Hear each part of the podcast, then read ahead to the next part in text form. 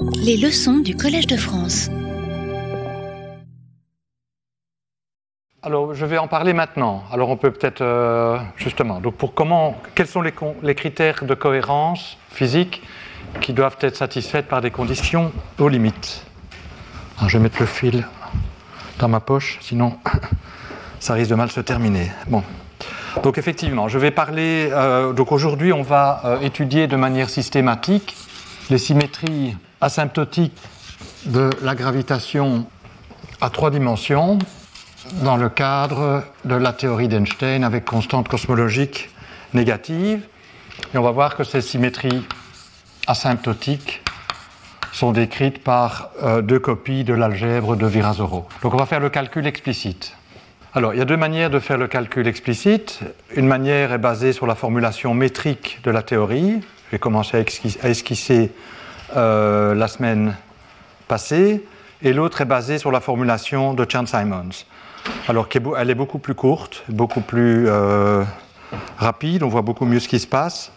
Donc ce que je vais faire d'abord, c'est vous esquisser comment procéder dans le cas de la formulation métrique, et puis après, on va le faire explicitement dans la reformulation de la gravitation en termes de théorie de Chern-Simons. Bon. Donc, un, la formulation métrique, mais comme je l'ai dit, je ne vais pas le faire explicitement, mais je vais quand même donner les, grands principes et la démarche à suivre. Bon, j'ai déjà donné certaines informations euh, les semaines précédentes. Le problème d'étudier les symétries asymptotiques est lié aussi au problème de, se donner des conditions limites. Et il n'y a pas de procédure systématique, lorsqu'on se donne le Lagrangien, de trouver les bonnes conditions limites. Et d'ailleurs, plusieurs ensemble de conditions aux limites peuvent euh, être compatibles avec le Lagrangien qu'on s'est donné. Et donc ça dépend un peu du problème euh, qu'on considère. Mais donc, et, en particulier pour la gravitation à trois dimensions, il existe différents ensembles possibles de conditions aux limites cohérentes. On en a entendu un peu parler la semaine passée euh, au séminaire de Stéphane de Tournai. Donc moi je vais prendre des conditions aux limites où la la, métrique, l'espace-temps, est asymptotiquement antidocitaire, disons de manière assez euh, directe. Mais donc effectivement, la, première chose à faire quand on veut étudier les symétries asymptotiques, c'est se donner des conditions asymptotiques. Et donc dans notre cas, où on travaille en termes de la métrique et de... Donc asymptotique, ça veut dire à l'infini euh, quand R tend vers l'infini, donc où R est euh, une distance spatiale à partir d'un point intérieur. Euh, et donc, comme on travaille en hamiltonien dans le cadre de la formulation métrique, donc ça veut dire qu'il faut se donner donc des conditions asymptotiques sur les champs, c'est-à-dire sur les variables dynamiques, qui sont les variables de l'espace des phases. Dans notre cas, c'est sur GIJ, la métrique, et son moment conjugué, PIJ. Et on veut que ces conditions asymptotiques traduisent le fait que la métrique est loin euh, quand, R tend vers l'infini, se rapproche de plus en plus de la métrique antidocitaire. Donc ce qu'on va imposer, c'est que pour R tendant vers l'infini, enfin je peux toujours écrire ce que je vais écrire, mais euh, GIJ plus, euh, donc la, la métrique tend vers la métrique antidocitaire que j'ai donnée, plus un terme, de même le moment conjugué à la métrique tend vers le moment conjugué antidocitaire, bon, qui en fait dans les coordonnées que je vous ai données avec le, feuilletage que j'ai considéré est nul, plus un terme qu'on peut considérer petit, donc que j'ai écrit PIJ. Et donc les conditions asymptotiques, ça va être des conditions sur la déviation par rapport à antidocitaire. Et ce qu'on veut, c'est que les conditions sur cette déviation expriment que cette déviation tend vers zéro ou est négligeable quand on tend vers l'infini. Ah, donc, la question c'est mais comment? Donc la question c'est à quel donc ça tend comment vers zéro? Bon. bon, comme c'est des tenseurs, ils peuvent tendre vers zéro, mais les composantes ne pas tendre vers zéro. Hein. Ça dépend des coordonnées, donc il faudra être précis ici. On va utiliser en fait les coordonnées définies par la, la, métrique de fond. Et donc il faut se donner le comportement asymptotique pour R tendant vers l'infini. Et donc c'est ce comportement asymptotique qu'il faut préciser qui va définir l'espace des phases, hein, c'est-à-dire l'espace des GIJ et des PIJ qu'on peut considérer. Alors, il y a un certain nombre de critères de cohérence qui doivent être remplis pour répondre, euh, et on prendra après un autre exemple dans la formulation Chan-Simons. Mais tout d'abord, on veut que euh, ces conditions asymptotiques soient telles que l'action gravitationnelle soit finie. Alors l'action gravitationnelle, elle, bon, elle, contient euh, une intégrale sur le temps. Bon, là, on, va supposer qu'on intègre entre deux surfaces, donc il n'y a pas de problème convergence dans le temps, en tout cas on va se mettre à des temps finis, mais ici on a une intégrale de l'action. Hmm. Et puisque on travaille dans un espace où les sections sont infinies, ben, cette intégrale ici, euh, si le comportement à l'infini des fonctions qu'on intègre euh, n'est pas approprié, elle va diverger. Donc ce qu'on veut, c'est que les conditions asymptotiques sur les variables dynamiques garantissent que l'action soit finie pour toutes les, configurations qui obéissent à ces conditions aux limites. Donc, pourquoi on veut une action bien définie? C'est en particulier parce que dans l'action, il y a le terme cinétique, PQ point, et puis à H, on veut que l'hamiltonien, l'énergie soit finie, mais on veut aussi que PQ point soit fini. PQ point, vous avez vu, on, en a parlé, c'est ce qui détermine la forme symplectique. Donc on veut avoir, une structure symplectique bien définie pour les euh, configurations de, G et de P, de pi qu'on examine. Bon, ça c'est pas encore très euh, fort comme critère. On veut aussi que euh, ces conditions asymptotiques traduisent le fait qu'on tend vers antidocitaire. Donc, c'est-à-dire que plus on s'éloigne des sources, plus on va se rapprocher de la solution où il n'y a pas de source qui est antidocitaire. Donc, on, veut demander, on demande que ces termes-ci soient négligeables par rapport à ces termes-là. Hmm. Mais on veut aussi que Bon, alors on pourrait dire, bon, ben c'est facile, on va imposer qu'il tende vers zéro, euh, qu'il soit support compact ou des choses comme ça, mais ça, ça serait évidemment beaucoup trop fort, donc on ne peut pas non plus imposer des conditions trop fortes de, décroissance vers zéro, parce qu'on veut que ça contienne les solutions physiquement intéressantes comme les trous noirs.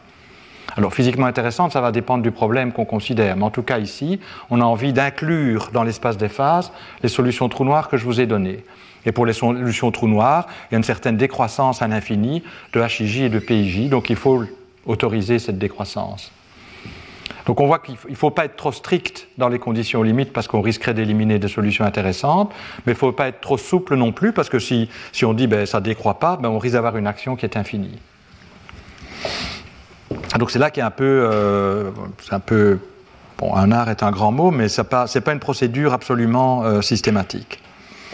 Et ensuite, quand je dis qu'on veut que loin des sources, l'espace ressemble de plus en plus à antidocitaire, ben on veut que asymptotiquement les symétries soient au moins les symétries d'anti. On retrouve asymptotiquement les symétries de la solution antidocitaire. Alors je vous ai dit à, trois dimensions, le groupe antidocitaire c'est SO22, qui est un, un groupe d'isométrie à six paramètres, et donc on veut que euh, lorsqu'on va calculer les symétries asymptotiques associées à cette euh, théorie, avec ces conditions limites, qu'on retrouve parmi les symétries asymptotiques au moins SO22. Hmm?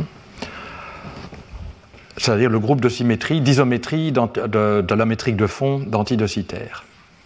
Alors, euh, qu'est-ce que ça veut dire qu'on retrouve comme symétrie, asymptotique? Donc une symétrie asymptotique, c'est quelque chose qui euh, préserve les conditions limites. il ne faut pas sortir de l'espace des phases qu'on s'est défini. Donc sous l'action des difféomorphismes associés à SO2,2, on veut que les conditions soient invariantes, mais on veut aussi que l'action soit invariante, ce qui garantira que la transformation est une transformation canonique et qu'elle possède donc un générateur. Hmm? Donc voilà, donc il y a toute une série de conditions qu'on veut voir satisfaite. Et en fait, je vous ai donné la semaine passée ou la semaine d'avant, je ne sais plus, des conditions asymptotiques sur HIJ, oui, j'ai de la semaine passée, et PIJ. Donc en fait, ça a été fait la fois passée dans la formulation métrique. Alors ces, conditions sortaient un peu. Euh, euh, j'avais pas tout justifié, j'avais montré que certains, certains termes étaient compréhensibles, peut-être les autres c'était un peu plus euh, par essai euh, et erreurs et euh, réessais qu'on les trouve. Mais enfin, je les avais écrites. Je ne vais pas les réécrire ici parce qu'on va tout refaire de A à Z dans la formulation Chan-Simons. Et puis j'avais en particulier vérifié, non pas qu'elles étaient invariantes sous tout SO22, mais en tout cas par translation dans le temps. Bon, ça c'était la partie facile, c'est ce que j'ai fait. Et donc on avait vu que d sur dt définit une symétrie asymptotique, que ça laissait les conditions limites invariantes, mais également l'action invariante. Et donc on pouvait associer un générateur à d sur dt. Et alors c'est un, un difféomorphisme impropre. Donc c'était en fait, euh, comme générateur canonique, une, combinaison linéaire euh, des contraintes. Donc il faut prendre le xi perpendiculaire correspondant à d sur dt. Donc il faut projeter sur la normale, hein, donc c'est la composante, euh, enfin on va voir apparaître le laps, fois h, plus la composante qui, tend vers 0 à l'infini, mais qui est nulle en général euh, le long de xi i, de i des vecteurs de d sur dt. Donc ça c'est la partie, disons, qui est toujours la même, c'est des difféomorphismes. Et puis il y a un terme de surface qui est en fait euh, égal à l'énergie et que en fait c'est réellement l'expression euh, qui a été calculée d'abord par ADM euh, lorsque lambda est égal à 0, mais le calcul procède de la même manière, donc je vais appeler ça l'énergie ADM, qu'on avait calculé aussi euh, la semaine passée. Donc je rappelle l'équation clé qui permet de trouver le générateur. c'est toujours la même, donc on calcule la contraction interne de la forme symplectique par la transformation engendrée par d sur dt. Donc c'est bon, réellement un vecteur de l'espace des phases. Ici, c'est pas le même. Hein. donc peut-être j'écris. Euh, c'est la transformation de l'espace des phases associée à d sur dt. Euh, et on dit ça c'est moins la, la, dérivée extérieure dans l'espace des phases, que j'écris aussi parfois delta, ou parfois dv, les deux notations sont pareilles, du générateur. Et donc, comme c'est une transformation canonique, il y a une solution à cette, à équation. La solution, la voici. Et euh, j'ai fait le calcul explicitement la semaine passée.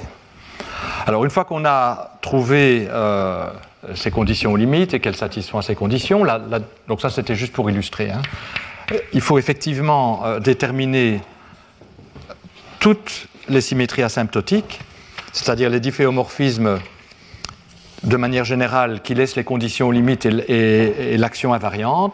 Donc ces difféomorphismes en général euh, vont, vont, généraliser ceci. Là, c'était pour un, D sur dt particulier. En général, ben, ça prend toujours la même forme, mais la forme de donc là, ça prend la même forme en termes de variable de l'espace des phases. Donc c'est une combinaison des contraintes plus un terme de surface. Et le terme de surface va être euh, euh, va dépendre du choix de la, des symétries asymptotiques, va dépendre des symétries asymptotiques. Donc quand, quand, la symétrie asymptotique correspond à d sur dt, on trouve l'énergie, mais par exemple on peut voir aussi que ces conditions limites sont invariantes par rotation de l'angle phi. Donc si je prends pour, pour vecteur ici euh, les rotations, donc ça veut dire pas de déplacement euh, hors de l'hypersurface, des hypersurfaces, mais uniquement du xiphi, ben on aura un autre terme de surface, hein, qui sera le moment cinétique. Bien, et donc on détermine chaque fois le B par l'équation, la même équation, mais on prend le x euh, correspondant à xi perpendiculaire xi i, donc ça va dépendre du champ de vecteur, de la déformation de l'hypersurface, oméga est moins dv fois le générateur. Donc on trouve Q, et donc c'est-à-dire on trouve B, hein, parce que dans Q, on connaît la partie de volume, c'est toujours une combinaison des contraintes, mais B doit être déterminé de manière à avoir une solution de cette équation, exactement, sans termes de surface, donc il faut ajuster tous les termes de surface de manière à ce qu'on ait exactement ceci, c'est ce que j'ai fait comme calcul la fois passée pour l'énergie, et ça détermine Q.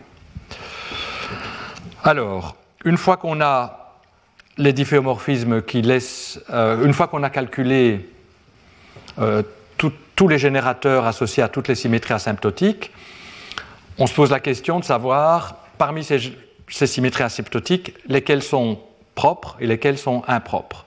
Donc je vous rappelle, euh, lesquelles correspondent à des transformations de jauge propres, lesquelles correspondent à des transformations de jauge impropres, et je vous rappelle que la différence c'est la valeur du terme de surface. Donc pour les transformations de jauge propres, donc dans notre cas pour les difféomorphismes propres, le terme de surface s'annule. Et donc le générateur, lorsque les contraintes sont satisfaites, est nul. Et on sait que dans la théorie quantique, enfin, que ces transformations correspondent à une redondance et que dans la théorie quantique, il faut imposer que les états physiques soient annihilés par ces générateurs-ci. Par contre, il existe aussi des symétries asymptotiques euh, qui correspondent à des transformations de jauge impropres. Ce sont celles pour lesquelles B est différent de zéro. Et celles-là changent réellement l'état physique du système. Et le, groupe, le vrai groupe de symétries asymptotiques est le quotient des symétries de jauge complètes par les symétries de jauge euh, propres. On quotiente par les symétries de jauge qui sont des vraies symétries de jauge euh, qui sont, correspondent à une redondance, et c'est le groupe de symétries asymptotiques. Et donc l'algèbre de symétrie asymptotique, on la calcule en faisant le quotient. Donc je vous ai dit que le quotient avait un sens parce que les symétries de jauge propres forment un idéal, et donc on peut quotienter, et on obtient toujours une algèbre de Lie après quotient. donc l'algèbre de Lie asymptotique, euh, oui, je vais peut-être écrire asymptotique, et donc le quotient.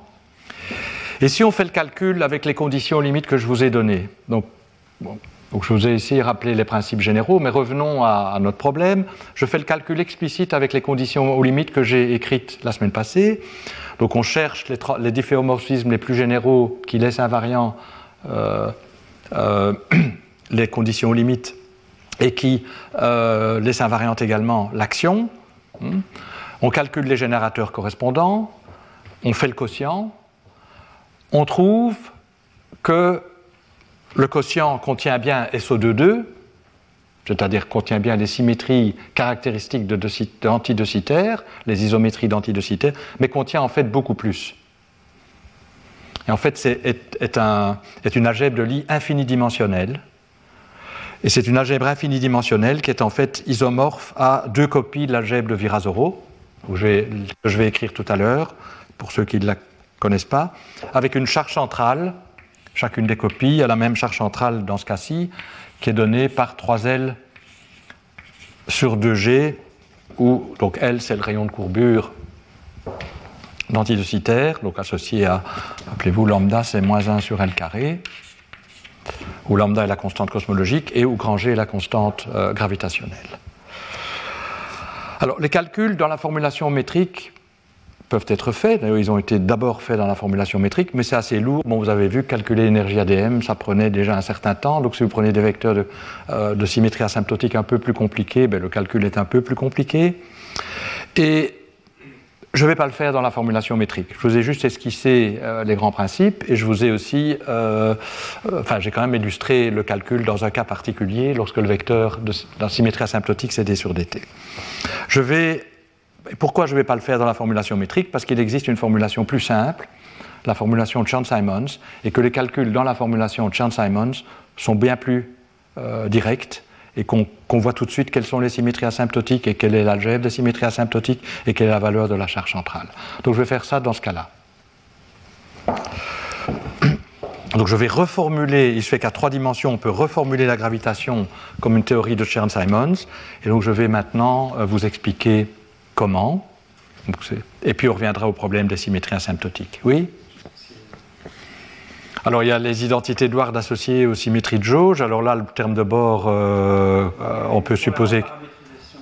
Oui, mais la reparamétrisation, en général, on les regarde pour des reparamétrisations qui tendent vers l'infini, euh, vers zéro à l'infini. Dans ce cas-là, il n'y a pas de problème. Maintenant, les autres, elles vont donner des identités Edward, comme pour les identités Edward de symétrie, pour les symétries de vraie symétrie. Et là, le terme de bord, il, doit, il faut le garder, il est dedans. Mais donc, ça veut dire que.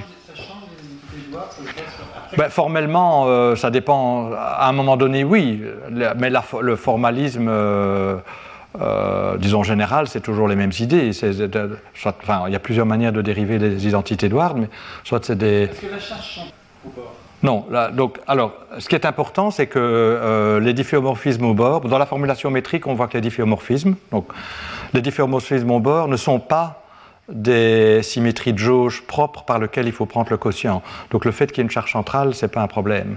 C'est vrai que si c'était des transformations de jauge, ça pourrait conduire à un problème, mais dans la mesure où les états ne doivent pas former une la représentation triviale de ces, de ces au bord, ça n'est pas un problème. Si on demandait que les états soient annihilés par les difféomorphismes au bord, on aurait un problème avec la charge centrale. Mais, mais comme on ne le demande pas, il n'y a pas de problème. Donc c'est bien important de voir que les difféomorphismes au bord sont des transformations de jauge impropres et changent l'état physique. Ici, pas. Non. Il y a plusieurs formules. Bon, il y a plusieurs formulations. Il y a des formulations où on peut remplacer euh, une symétrie par une autre et peut-être qu'on peut travailler avec Weil. Mais ici, il n'y a pas d'invariance de Weil et je n'ai pas de, champ associé à, cette symétrie supplémentaire. Donc, mais, c'est vrai qu'il existe plusieurs formulations et que certaines formulations permettent de court-circuiter certaines choses que peut-être d'autres euh, ne permettent pas ou court-circuitent autre chose. Mais en fin de compte, on obtient, je pense que tout le monde est d'accord, qu'avec des conditions limites que je n'ai pas écrites mais que j'avais écrites la fois passée ou équivalentes à celles-là, on obtient à la fin comme symétrie. Euh, ce qu'il y a, c'est que quand on, fait, on a plusieurs formulations, ce qui va changer, euh, on va introduire plus ou moins de redondance et donc plus ou moins de symétrie de jauge propre. Et donc il faudra quotienter par plus ou par moins. Mais en fin de compte, quand on calcule le quotient et qu'on regarde ce qui reste, on va toujours trouver deux Virasoro avec une charge centrale ici. Alors, donc je vais euh, Maintenant, donc ça c'est deux, la formulation de la gravitation, ou reformulation de la gravitation, ou de la gravitation d'Einstein. Donc c'est à trois dimensions comme théorie de Chern-Simons. Et donc je vais considérer spécifiquement, même on, peut le faire pour euh, les autres valeurs de la constante cosmologique, mais bon, comme euh, je m'intéresse à antidocitaire, je vais considérer spécifiquement le cas où la constante cosmologique est négative. Et dans ce cas-là, bon, pour, préciser, pour spécifier ce que c'est la théorie de Chern-Simons, il faut préciser le groupe de jauge, mais il s'avère que le groupe, ou la l'algèbre de jauge, le groupe de jauge, c'est SO22. Donc ce sera une théorie de Chern-Simons basée sur SO22. Si j'avais pris une, constante cosmologique positive de Citer, alors ce serait SO31.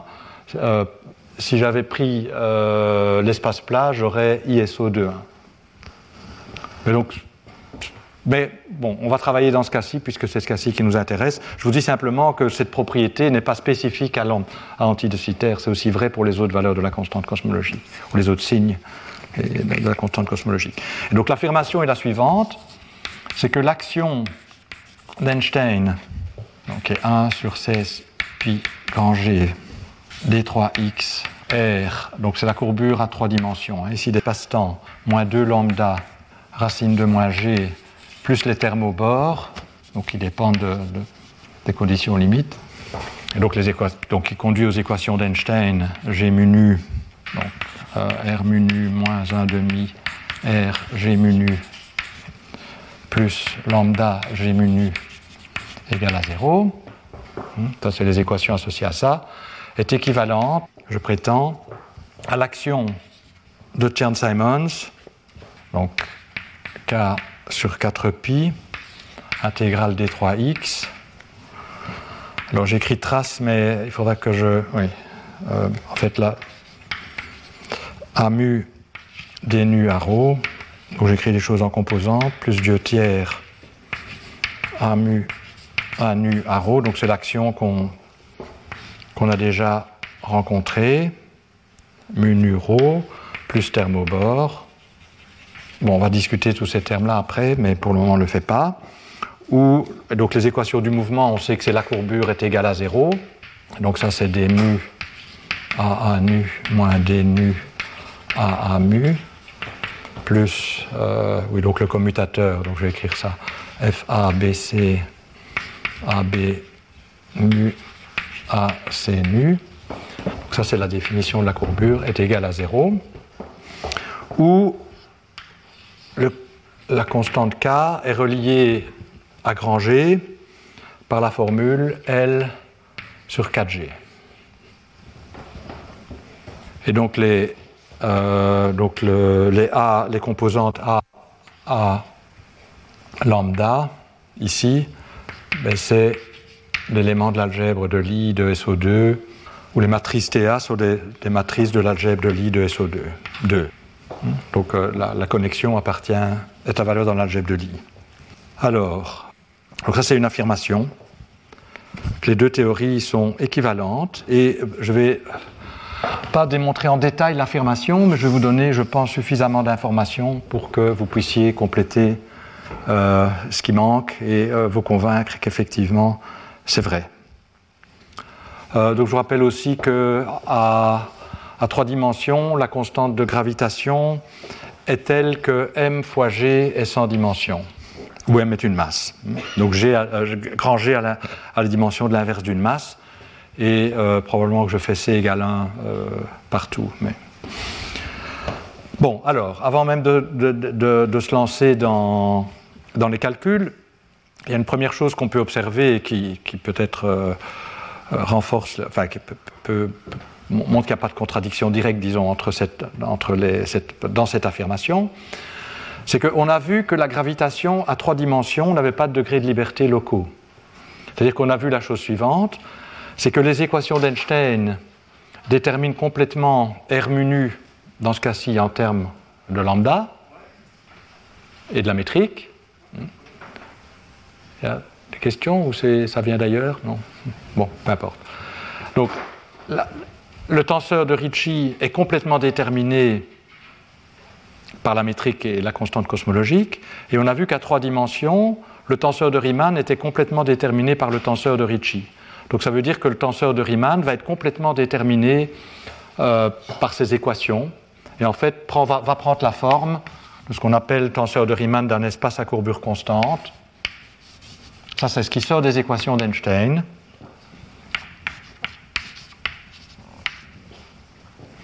Donc G alpha, bon, euh, gamma, G bêta delta moins G bêta gamma G alpha delta.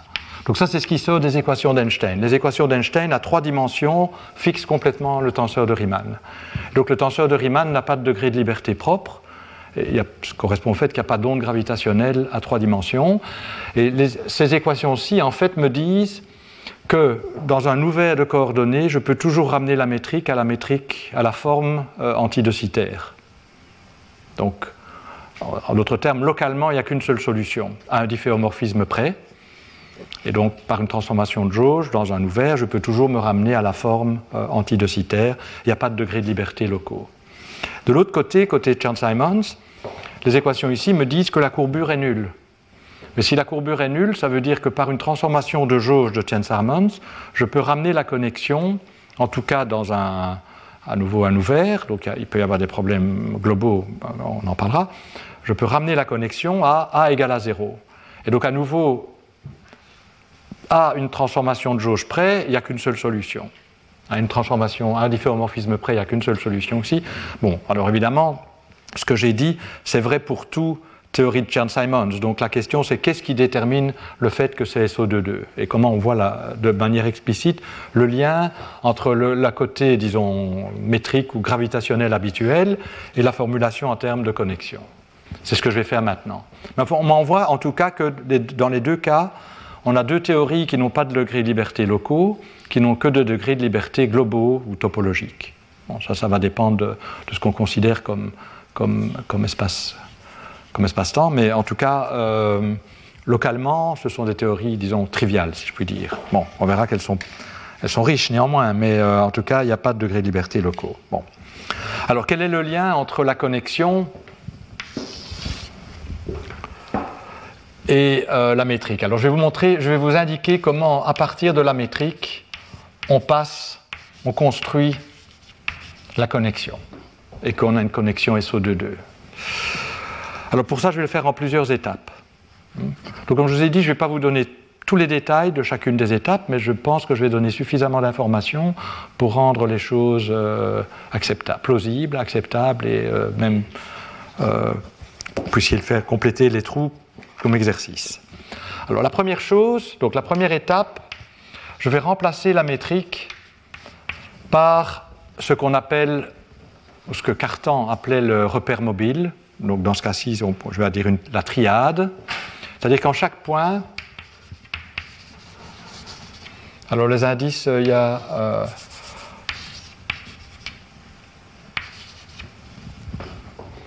donc ça prend, ça prend trois valeurs. Ici aussi, c'est A égale 0, 1, 2.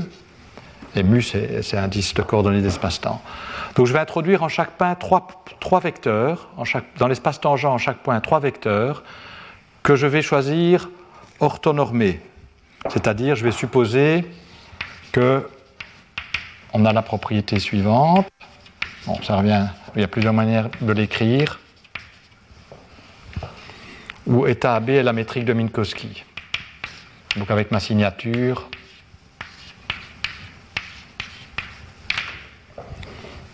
Donc j'ai introduit trois vecteurs. Bon, ici j'ai pris les, la notation, les formes euh, duales de ces vecteurs. Donc j'aurai à la fois des vecteurs. Donc je, je, peux introduire à la fois les formes E, A qui sont E, A, mu, dx, mu. Bon, je vous ai parlé des vecteurs. En fait, les vecteurs euh, E, A, c'est donc E, A, mu, D sur dx, mu, c'est la base duale. Et donc ces vecteurs sont orthonormés. Si vous prenez le produit scalaire de deux vecteurs euh, de cette base, vous obtenez euh, la métrique de Minkowski. Et donc ça, se traduit, euh, ben, on peut en tirer différentes identités, dont celle-ci. Donc ça veut dire que la métrique peut, exprimer, peut être exprimée à l'aide de la triade. Et quand je vais parler de triade, je vais réellement me référer au informe dual de la base ici. Mais on passe de l'un à l'autre, ça, c'est l'inverse de ça. Hein. donc c'est la même chose, moralement. Hmm? Alors, ce qu'il faut voir, c'est que si je vous donne la métrique, la triade n'est pas complètement déterminée. Qu'est-ce qu'on a comme liberté? Mais donc, En fait, la triade, c'est trois vecteurs. Donc, pensons en termes de, vecteurs. C'est trois vecteurs dont les produits scalaires euh, forment cette matrice, c'est-à-dire qui forment une base orthonormée. Mais il est clair que si j'agis sur ces vecteurs avec le groupe de Lorentz, SO2,1, j'aurai toujours trois vecteurs orthonormés par, par définition du groupe de Lorentz, qui est le groupe qui laisse la métrique de Minkowski invariante. Donc il y a une ambiguïté. Si je vous donne G mu nu, vous ne connaissez pas complètement la triade. C'est déterminé à une transformation de SO, le groupe de Lorentz à trois dimensions, SO2 près. Par contre, si je vous donne la triade, ben, vous pouvez construire directement par cette formule la métrique, hein, dans l'autre sens. Donc là, dans ce sens-là, E détermine complètement G mais G détermine la triade à une transformation euh, locale près qui est une transformation de, de, Lorentz en, chaque point de l'espace tangent. Alors, on peut dans l'action, dans le principe d'action, remplacer G par E et considérer l'action comme une fonction des E. Donc elle va s'écrire exactement de la même manière. Hein on écrit la, chaque fois qu'on voit G, on le remplace par sa valeur. Alors vous allez me dire, mais on introduit tout d'un coup plus de variables. Mais je vais vous dire comment ça fonctionne. Alors le déterminant, racine, bon le déterminant, vous voyez que G c'est essentiellement E au carré. Donc le déterminant de racine de moins G, ça va être E. Donc je vais avoir RE, où E est le déterminant de la triade, plus 2 sur L carré E donc c'est ce que devient mon action. Alors je prétends que dans cette action, je, peux varier indépendamment toutes les composantes des E. Donc ici, j'ai combien de composantes pour la métrique? On a trois dimensions. Euh, j'en ai, six. Donc j'ai six composantes de la métrique. Par contre, ici, les E, j'en ai 3 fois 3, 9. Évidemment, l'invariance de jauge locale, c'est trois paramètres. Donc 9 moins 3, ça donne bien 6. Hein. Il y a redondance quand j'utilise les E. Alors je prétends que cette action est en fait invariante pour ces transformations. C'est évident puisqu'elle ne dépend que de la métrique et que la métrique est strictement invariante pour ces transformations. donc il y a une invariance de jauge supplémentaire dans cette action qui est la possibilité de faire des rotations locales, enfin des transformations de Lorentz locales. Et cette redondance garantit le fait que si on varie les, que, les, que les 9 équations du mouvement obtenues en extrémisant E sont égales aux 6 équations d'Einstein. Donc on pourrait se dire, ah, on va avoir plus d'équations du mouvement, on n'est pas sûr qu'elles sont équivalentes, mais si elles sont équivalentes, parce qu'il y a invariance de jauge, et euh, parce qu'il y a cette nouvelle invariance de jauge qui apparaît dans cette description. Alors, la deuxième étape consiste à introduire ce qu'on appelle la connexion de spin.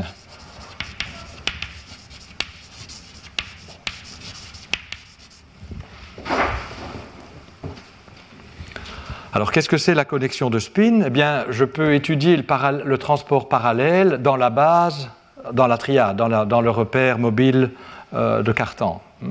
Donc, il y aura une connexion qui caractérise euh, euh, ce transport parallèle. Et de la, connexion, je peux la réécrire donc dans cette base du repère mobile, et il se fait que la connexion écrite dans cette base du repère mobile, on l'appelle la connexion de spin. Et donc, par exemple, si j'ai un vecteur dont les composantes, donc A ici, ça prend les mêmes valeurs, donc ça se réfère à la, à la base euh, donnée par la triade. Euh, bon, ben, je peux calculer sa dérivée covariante. Et donc, ben, on aura l'expression standard, la dérivée ordinaire. Et puis, on aura une connexion, qui est la connexion euh, de spin. Écrivons ça comme ça. Hein, puis, ça va. Bon, le, le vecteur se transforme dans une certaine. On peut faire ça pour toute représentation du groupe de Lorentz. Mais donc ici, on va mettre la matrice de la représentation vectorielle. Composante AB, VB.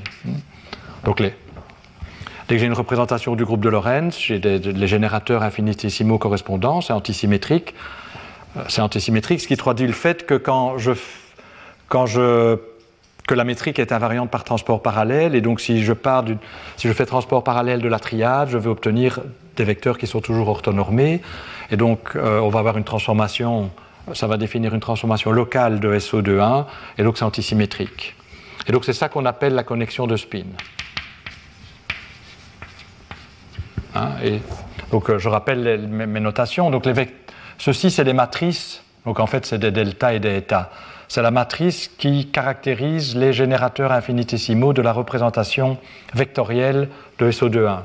Donc si j'étudie le transport parallèle des vecteurs, c'est ces matrices-là que je dois mettre. Si j'avais pris une autre représentation de SO2,1, j'aurais une même expression pour euh, le transport parallèle, mais ici je devrais mettre la matrice, les générateurs de la représentation correspondante.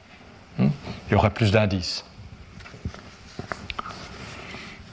Mais ici, bon, c'est la représentation vectorielle et c'est juste que si je l'écris explicitement, je suis sûr que je vais faire une faute de signe et de facteur. Donc, euh, c'est delta CA état DB moins euh, delta euh, DA état CB avec un facteur et un, et un signe. Ça obéit aux relations de commutation de SO2. Bien, mais donc c'est la connexion de spin, c'est juste euh, l'écriture de la connexion dans la base des de triade. Et donc c'est à ce stade-ci une fonction des E et des DE. Dès que vous savez bien, dès qu'on se donne la métrique, le transport parallèle est complètement déterminé. Donc dès qu'on se donne la triade, le transport parallèle est complètement déterminé parce qu'on demande qu'il n'y ait pas de torsion. Et, ici c'est automatique, la métrique est, préservée. On, on, travaille directement dans SO2.1. Et, ça, ça fixe complètement la connexion en termes de, euh, des variables métriques ou ici de, la triade. Donc, ce n'est pas une variable indépendante. Mais je peux la faire apparaître explicitement. Et en fait, la courbure ici, en termes de courbure de connexion, donc si je vois ça comme une deux formes, la valeur dans l'algèbre de Lie, ben ça va prendre la valeur, ça va prendre l'expression standard, euh, comme pour Young-Mills, Simplement ici c'est pour SO2,1 et oméga c'est la connexion SO2,1. Euh, donc oméga c'est quoi? C'est euh, euh, donc si j'appelle oméga c'est on va d'abord mettre un indice mu. Donc oméga c'est oméga mu dx mu et oméga mu lui-même c'est cette connexion de spin oméga mu AB JAB, les générateurs de SO2,1, et comme c'est antisymétrique, pour ne pas compter les choses deux fois, on met un facteur 1,5.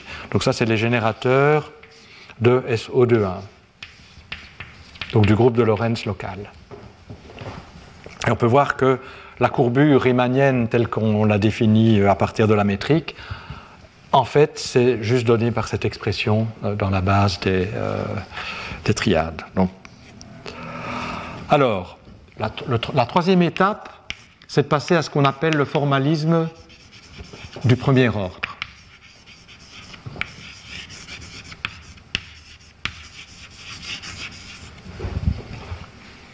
Alors, peut-être que certains ont déjà entendu parler du principe de Palatini.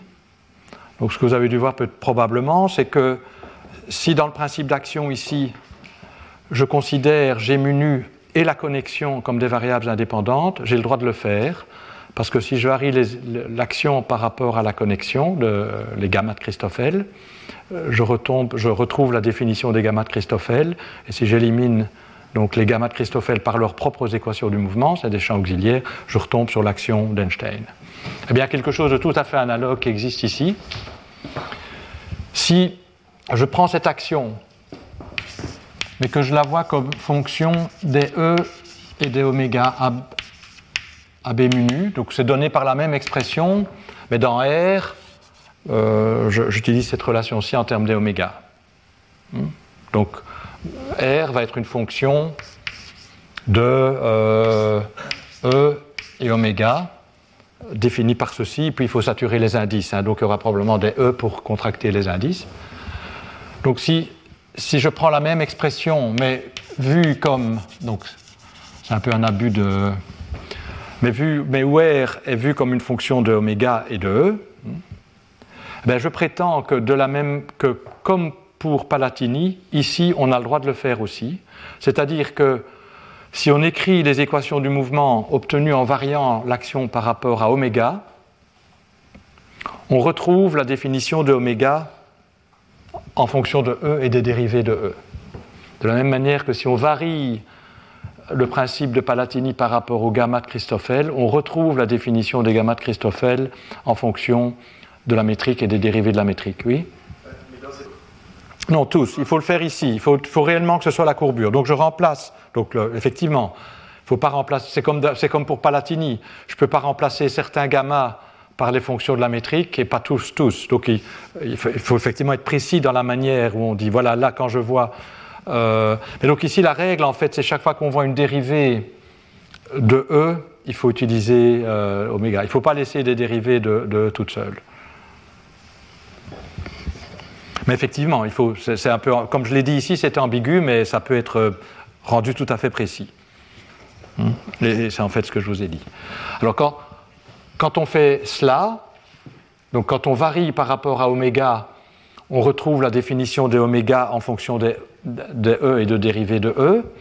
Et en fait, euh, c'est une équation qui exprime qu'il n'y a pas de torsion.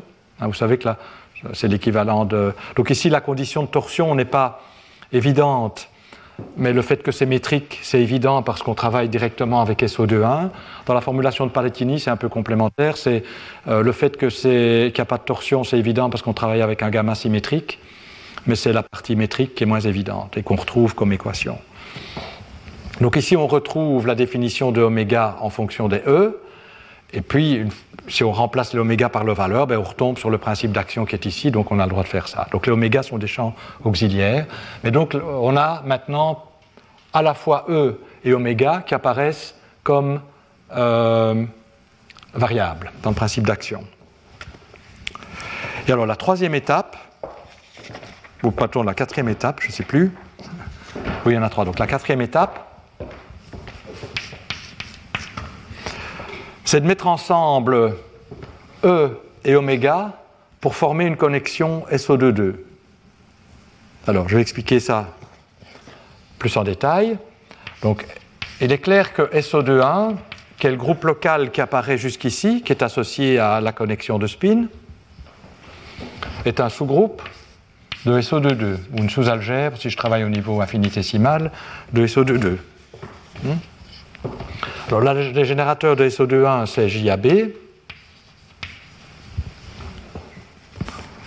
En fait, on peut compléter l'algèbre SO2.1 par de nouveaux générateurs pour former SO2.2. Ces nouveaux générateurs, je les appelais PA.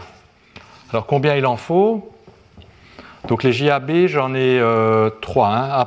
Euh, oui, donc ici à nouveau, euh, oui, trois, trois valeurs. Et pour passer alors la dimension de SO2, c'est 6, euh, donc il me manque 3 générateurs, donc j'introduis 3 PA. Bon, donc, et donc les relations de commutation de JAB et de PA sont complètement déterminées parce que je dis que c'est SO2, 2.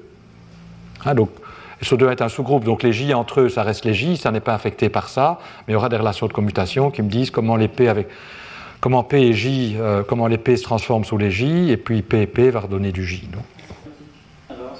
je, vais, je vais parler peut-être des invariances de jauge après. donc peut-être à ce moment-là, on peut, on peut reposer la question. Donc juste...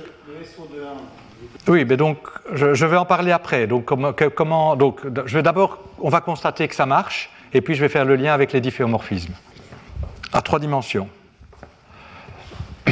Mais la dimension, c'est de toute façon toujours la dimension d'espace. Hein. Donc P, la notation n'est pas anodine, c'est réellement les translations. Donc il y a le même nombre d'ailleurs que de difféomorphismes. Hein. Et ça, ce n'est pas accident, c'est pas uniquement à trois dimensions. Donc c'est la différence quand on passe de SOD à, SOD plus 1. Alors, on forme ensuite la connexion suivante. Bon, et alors, il y avait eu des travaux. Donc je mets ensemble et je vois la, triade maintenant comme, comme euh, des composantes de cette connexion SO22 associées à ces nouveaux générateurs. Donc je fabrique ceci. Vous allez me dire, euh, est-ce que c'est intéressant de fabriquer ça? Alors le 1 sur L, il est mis parce que je veux que ma connexion ait des dimensions de l'inverse d'une longueur. Donc ceci à l'inverse d'une longueur, mais les E sont de 100 dimensions, donc j'ai mis un 1 sur L qui est, là. Euh, alors, pourquoi c'est intéressant de faire ça? Parce que si maintenant vous exprimez que la courbure de cette connexion est nulle, donc si j'écris, donc ici je suis capable de calculer ça, f, f c'est euh, ben, dA, hein, plus AA hein, en termes matriciels. Hein. Si je ne mets pas les composantes, c'est équivalent à ça. Donc si je calcule ça pour ces, éléments de, de SO22, donc en utilisant les relations de commutation de SO22 lorsque je calcule ce commutateur, je vais trouver que les équations qui me disent que la courbure de cette connexion est nulle sont exactement équivalentes aux équations qui expriment. Donc je vais retrouver que la torsion est nulle en termes des objets géométriques. Je vais retrouver la torsion est nulle et donc les oméga peuvent s'exprimer en termes des, E comme là. Et que euh, la courbure ici est nulle. Donc je retrouve les équations d'Einstein. Donc les équations d'Einstein en termes de cet objet-ci, donc on pourrait se demander est-ce que, pourquoi on, on, crée cet objet-ci? Mais c'est intéressant parce que cet objet-ci est tel que les équations qui expriment que sa courbure est nulle, c'est exactement équivalent aux équations qui expriment que la torsion est nulle, c'est-à-dire que oméga c'est oméga de E dE. Euh, je n'ai pas écrit explicitement l'expression, mais qu'on a dans la formulation du deuxième ordre, et que la courbure, euh, ben, qu'elle n'est pas nulle. On trouve exactement que la courbure est donnée par ça. Hein, en fait, ça apparaît réellement de l'autre côté, et ça, c'est une contribution qui vient du commutateur et du fait que l'algèbre, que l'épée avec l'épée donne des oméga, donc le, fait que c'est SO2,2. Donc, euh, ceci est équation d'Einstein. Et il y a plus. Donc non seulement les équations sont les mêmes, mais si vous écrivez l'action de Chern-Simons pour cette connexion, vous retrouvez exactement cette action-ci. Donc cette action-ci peut s'écrire, donc il y a une certaine expression en termes de E et oméga, prend exactement cette forme, pour autant que euh, les F qui apparaissent ici, c'est les constantes de structure de SO22. Alors pour ça, je vous demande de le vérifier vers la littérature. Dans les références que je vous ai données, vous trouverez cela expliqué. Euh, mais donc, c'est ce qui permet de reformuler la gravitation en termes de Chern-Simons. Et une question a été posée sur les difféomorphismes. Alors, quelles sont les invariances de jauge de, euh, de l'action de Chern-Simons L'action de Chern-Simons, elle est invariante pour les transformations locales de SO22. Donc j'ai un SO22 local. Et j'ai aussi, bien entendu, tout est écrit euh, de manière géométrique en termes de, forme. Je ne l'ai peut-être pas suffisamment dit, mais on a toujours l'invariance par difféomorphisme. Oui, voilà. Donc il n'y a rien à dire. C'est juste, juste, que je ne l'avais pas dit. Mais oui, donc je vais, je vais maintenant dire une chose, c'est que les difféos ne sont pas indépendants de, des transformations de SO22 et que dans certains cas, on peut remplacer les translations de SO22 par les difféos quand la tétrade est inversible, la, triade est inversible. Ça, c'est un postulat qu'on peut faire au début. Je peux le faire maintenant si j'ai envie. Non, mais je, je peux le faire maintenant si j'ai envie, puis je peux voir si, euh, ce, que, sont les conséquences. Je, reparlerai de ça tout à l'heure, parce qu'on va d'abord manipuler des objets qui sont inversibles. Pour antidocitaire, les triades et oméga sont. Enfin, la triade en tout cas est inversible. Mais effectivement, je pense, que c'est une, une, question importante. Et en fait, je pense que c'est une question dont on n'a pas encore une compréhension complète. Mais pour ce que je vais faire, ça ne va pas jouer. Donc, mais effectivement, je pense qu'à un niveau plus profond, et notamment les aspects quantiques de la théorie, c'est une question importante. Quelle est la signification euh, du fait que la triade est, en principe inversible pour avoir une métrique euh, qui, est une métrique non dégénérée mais, donc, mais avant ça, je voudrais dire quand même une chose à propos des difféomorphismes. Ce que je prétends, c'est que les difféomorphismes ne sont jamais quelles que soient d'ailleurs les propriétés d'invertibilité ou pas, des transformations de jauge indépendantes de SO22, parce que je peux toujours écrire les difféomorphismes, et ça c'est. Donc les difféomorphismes, c'est euh, la, connexion se transforme par dérivée de Lie. Et donc la définition de la dérivée de Lie, c'est peut-être je le fais dans le cas abélien, mais si c'est pas abélien, c'est pas très... Euh, euh, je vous dirai comment ça va. D'abord, c'est ceci. Hein, euh, attendez, euh, normalement c'est plus 0 mu rho. Donc ça c'est la manière dont un mu se transforme par difféomorphisme. Je prétends que je peux... Euh, ça c'est une identité. Je remplace par la courbure. Donc je vais ajouter et soustraire le terme xiro aro mu. Et donc ça va se combiner avec celui-ci pour faire xiro aro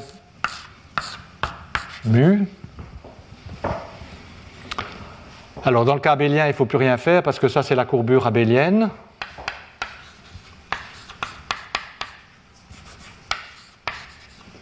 Et ça c'est ben, la dérivée d'un certain, euh, d'une certaine quantité. Et donc on voit que les difféomorphismes, c'est, et ça c'est zéro sur les équations du mouvement.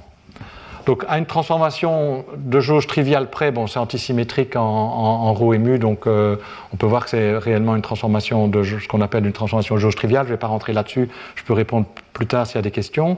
Mais on voit que les difféomorphismes peuvent s'écrire comme des transformations de jauge, et que donc les difféomorphismes ne sont pas des transformations de jauge indépendantes on, peut, les inclure si on veut, mais alors c'est redondant, c'est ce qu'on appelle le cas réductible, il faudra mettre des fantômes de fantômes, etc. dans, la, discussion. Mais si, euh, on peut se dire, ben, je n'en tiens pas compte puisqu'on en a déjà tu compte lorsqu'on regarde juste le SO22 local. Alors vous voyez en plus que si, alors dans notre cas, bon, alors dans le cas non abélien, on aura une équation, ben, alors je l'écris puisque j'en aurai besoin. Vous devinez tout de suite ce qui va se passer. on va avoir la dérivée euh, on va avoir la courbure qui apparaît, et le terme supplémentaire va juste compléter pour une dérivée covariante. Hein. Les choses sont covariantes, donc c'est f rho mu a plus d mu xiro a rho mu. Donc vous voyez que le paramètre de jauge associé à euh, au difféomorphisme, c'est xiro aromu. Et vous voyez que euh, si je regarde en particulier pour ici l'indice donc Amuro a des composantes E et oméga. Si je regarde cette équation lorsque je mets E, je vais voir la contraction de xi avec E. Et donc je peux remplacer euh, en fait trois des paramètres de jauge associés aux translations par les, les je peux inverser. Donc en fait, on peut avoir une description où au lieu de prendre le SO22 local, et où les difféos sont des conséquences du SO22 local, on prend le SO21 local et les translations, on les remplace par les difféos. Et bien, effectivement, on ne peut faire ça que si ceci est inversible. Oui? Mais ce que je dois dire aussi, c'est que euh, lorsque déjà bien avant lorsque je dis euh, l'action de Chan-Simons est équivalente à celle-là, dans l'action de Chan-Simons, il n'y a aucun rappel du fait que les E sont inversibles. Et donc déjà là avant, même avant de discuter des transformations de jauge, il y a implicitement quelque chose que j'ai supposé quand j'ai dit que c'était équivalent. C'est équivalent, mais si on impose du côté métrique que la métrique soit non dégénérée, alors il y a une chose à imposer de ce côté-ci aussi. Mais, on identifie ceux, qui étaient déjà là à ceux qu'il faut pour compléter la connexion. Donc on obtient, on dit, ben, ces objets-là forment naturellement les composantes d'une connexion, mais d'un groupe plus large. Ça, on sait que c'est la connexion pour SO2.1. Et alors, si j'avais.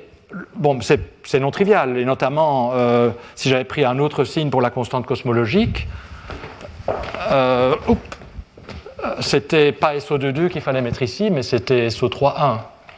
Et donc la relation de commutation aurait été différente. Donc là, là il faut, faut me croire ou il faut aller regarder la littérature.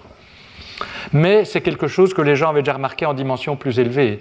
C'est que si on, si en dimension, mais évidemment, euh, on n'a pas un Chern-Simons, mais que si je mets ensemble la connexion de spin et les repères mobiles, et que je vois ça comme euh, la connexion d'un groupe qui contient le groupe de Lorentz augmenté par les, translations, mais euh, avec une courbure, donc les, translations avec elles-mêmes me redonnent du J. L'équation qui exprime que la courbure est nulle de cette connexion, c'est la même chose que les équations qui caractérisent docitaire, antidocitaire ou l'espace plat. Oui? Oui, c'était ce que je voulais. C'est ce que j'avais dit, mais c'est ce que je n'ai pas écrit. Merci. Merci. Voilà, donc tout ça pour dire que euh,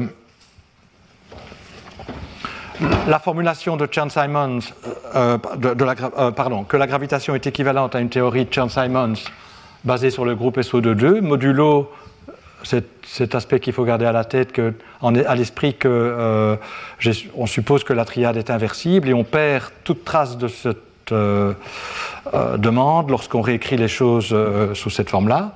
Donc il faut voir si ça, si ça a un impact ou pas. Pour les symétries asymptotiques, ça n'en a pas. Peut-être à d'autres endroits, ça en a un. Mais alors, pour terminer cette comparaison générale, il y a une propriété particulière de SO22 c'est que SO22 n'est pas simple, mais est semi-simple. C'est la somme directe de deux algèbres. En fait, c'est une somme directe de SO21 plus SO21. Vous savez sans doute que SO4, c'est la somme directe de 2 SO3, comme algèbre de Lie. Et SO21, c'est isomorphe à SL2R. Donc on peut dire aussi que c'est la somme directe de SL2R.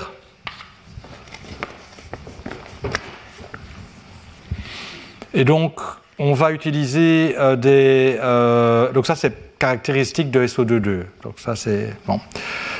Et on va utiliser alors des, des, notations adaptées à cette décomposition. C'est-à-dire qu'on va redéfinir la connexion de manière à ce que.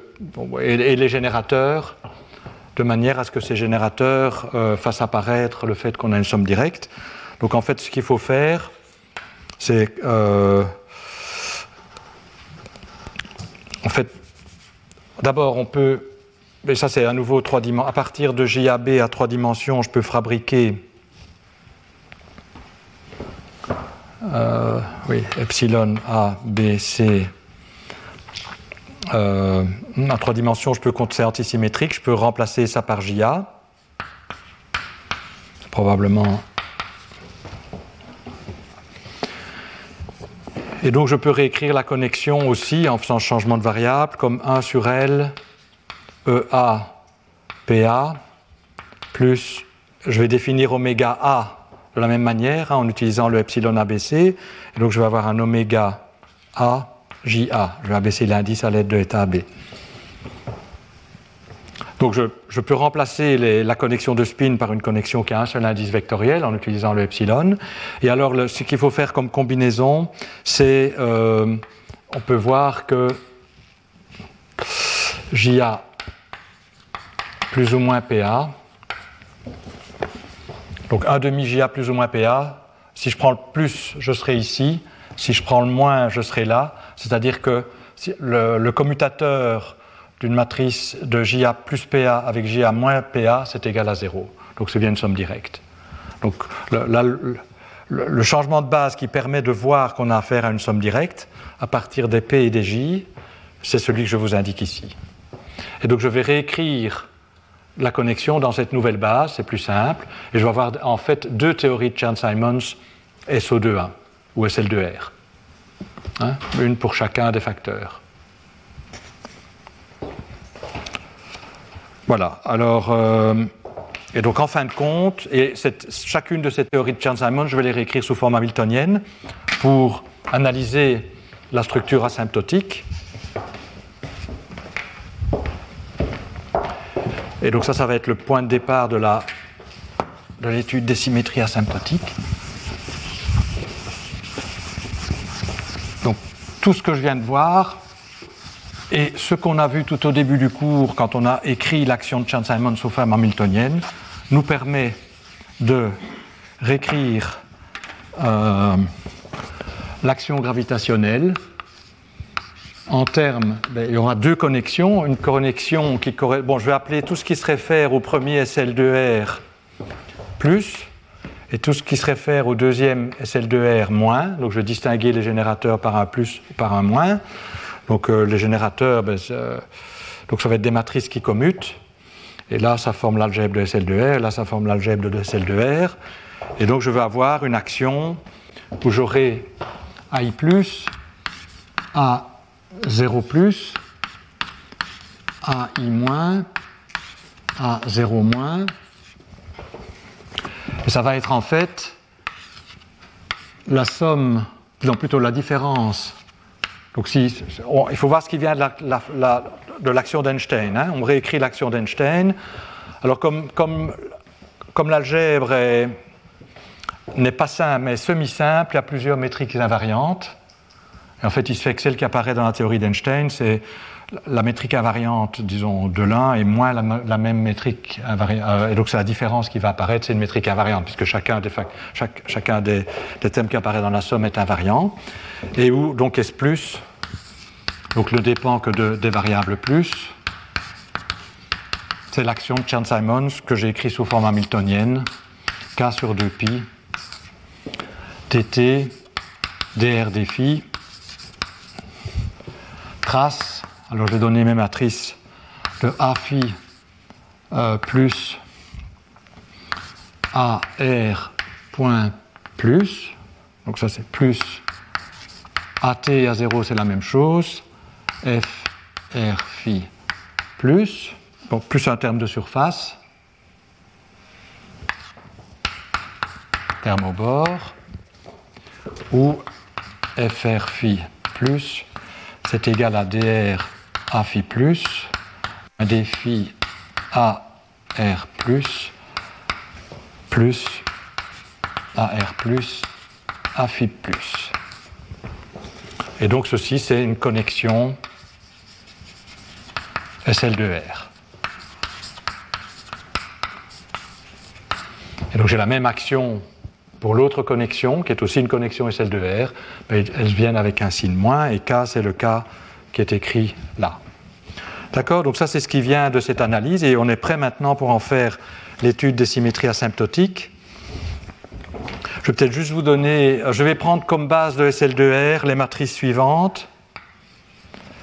Euh, L-1 va être la matrice suivante. Je vais vous dire pourquoi je prends. Ce n'est pas la présentation standard en termes de base de cheval essai de, de SL2R, mais c'est une présentation qui a un certain intérêt que je vais vous expliquer tout de suite. Donc je prétends que l'élément de l'algèbre le plus général de, SL2R le plus général peut s'écrire comme combinaison linéaire de ces trois matrices. C'est à trace nulle. Donc SL2R, c'est des matrices 2 par 2 par à trace nulle. Ça, c'est à trace nulle. Ça, c'est à trace nulle. Donc, je peux mettre n'importe quoi là n'importe quoi là. Et donc, j'ai bien une base. Alors, euh, pourquoi je prends cette base comme ça? Ben, Elle a la propriété que LI, LJ, c'est I moins J, LI plus J. Je vous laisse vérifier que les relations de commutation de SL2R dans, cette base précèdent forme-ci. Avec ce il n'y a pas de facteur de normalisation. Euh, ben, donc, donc L0 n'est pas, la normalisation standard pour l'élément de base de la sous-algèbre de Cartan. D'habitude, on s'arrange pour avoir une valeur propre égale à 2 ou, moins 2. Mais bon, à part ça, c'est une autre présentation. C'est commode parce que ça ressemble très fort à Virasoro. Alors, c'est ce que Witten a appelé une théorie de gravitation exotique. Bon, c'est parce qu'on peut effectivement euh, regarder ce que ça donne en termes de. On peut faire la transformation inverse. Donc on, aurait une on peut réécrire les choses. Donc j'aurais une dynamique pour euh, oméga plus, oméga, enfin A plus et A moins, mais je peux voir ce que ça donne en termes de E et de oméga. Donc j'aurai des équations pour E et oméga, qui sont les objets géométriques, et, euh, mais qui ne sont pas les équations d'Einstein standard. Donc c'est les théories exotiques. Oui, ça c'est peut-être autre chose, mais en tout cas classiquement, euh, on peut faire ça. Bon, c'est des groupes non compacts, hein, de toute façon. Hein. Bien, alors, ce qu'on veut faire maintenant, bon, je risque de, déborder un petit peu dans le temps, mais euh, je voudrais quand même le faire en entier, c'est calculer les symétries asymptotiques dans cette formulation. Heureusement, on va pouvoir utiliser les choses qu'on a vues. Euh, en fait, on a, on déjà regardé les symétries asymptotiques de Chern-Simons, mais on n'a pas pris des conditions aux limites qui reflètent le fait qu'on vient de la gravitation antidocitaire. Donc maintenant, je vais parler des conditions limites qui sont adaptées à, la métrique. Hein, pour pouvoir discuter des symétries asymptotiques, je dois d'abord savoir quelles sont les conditions limites qu'il faut préserver. Donc, conditions asymptotiques. Alors, je les ai écrites, ces conditions asymptotiques, dans la formulation métrique. Donc, dans la formulation, ici, j'en ai besoin dans la formulation de Chern-Simons. Alors, à nouveau, il faut regarder euh, comment la triade et la connexion de spin se comportent à grande distance, et ça va me dire quelles sont les conditions asymptotiques que je dois prendre. Alors regardons pour euh, fixer les idées le trou noir de masse nulle. Alors le trou noir de masse nulle, parce que qui est aussi asymptotique à, à. Donc si on, regarde si on cherche des solutions qui tendent asymptotiquement vers le trou noir de masse nulle, ça va aussi tendre asymptotiquement vers euh. Hein. Donc, mais c'est plus facile de travailler avec le trou noir de masse nulle. Alors là, la métrique, c'est moins L carré sur R. Euh, pardon. C'est moins R carré sur L carré dt carré plus euh, L carré sur R carré dr carré plus R carré carré. Hmm? Donc ça c'est le trou noir de masse nulle. Et de moment angulaire nul aussi, moment cinétique nul. Alors si vous, si vous regardez comment se comporte la triade ici, bon, ce donc quand je parlais de triade, euh, donc on, est maintenant, on va parler de, euh, de repères mobiles dans l'espace. Hein. Donc ça c'était dans l'espace-temps que je l'ai fait, mais on refait tout. Là, évidemment, on aura une traduction de tout ça en termes de variables d'espace. Donc il faut regarder comment se comportent les vecteurs d'espace du repère mobile. Alors, vous voyez qu'il y en a que ceci, je peux l'écrire comme euh, ben, j'aurai la première forme, c'est L sur R dr en termes de la, base duale, hein, et de R défi. Et donc les vecteurs correspondants, ça va être R sur L, D sur DR, et 1 sur R, D sur défi. Donc j'ai fait un choix euh, de, SO1, de SO2 local. Hein. Quand je dis je prends cette base-ci, c'est vrai que toute base qui diffère de celle-ci par une rotation est aussi bonne. Hein. Mais je prends celle-là, et je, vais, demander qu'à grande distance, donc là je, fixe ça à grande distance, cette symétrie locale à grande distance, mes variables approchent ça. Évidemment, il faut aussi calculer la connexion de spin. Ou je sais où j'ai mis les indices, peu importe. Et on va obtenir une certaine expression. Hmm. Mais vous voyez qu'il y a quelque chose d'assez, disons, embêtant dans cette description de ma connexion. Hein, donc, en mettant les deux choses ensemble, j'obtiendrai le comportement, le comportement asymptotique à l'ordre dominant de A, et puis il y a des corrections, puisqu'on ne va pas exactement, on va pas regarder exactement le trou noir de masse nulle, mais on va regarder des solutions qui s'en approchent. Ça veut dire qu'il y aura une perturbation qui va tendre vers zéro.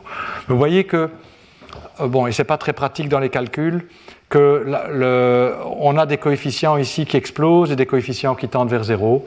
C'est plus commode d'avoir des choses qui tendent vers des constantes. Et il se fait que par une transformation de jauge, on peut le faire. Maintenant, si cette transformation de jauge est inversible, toute symétrie asymptotique dans une description serait aussi une symétrie asymptotique dans l'autre description, simplement on va conjuguer par la transformation.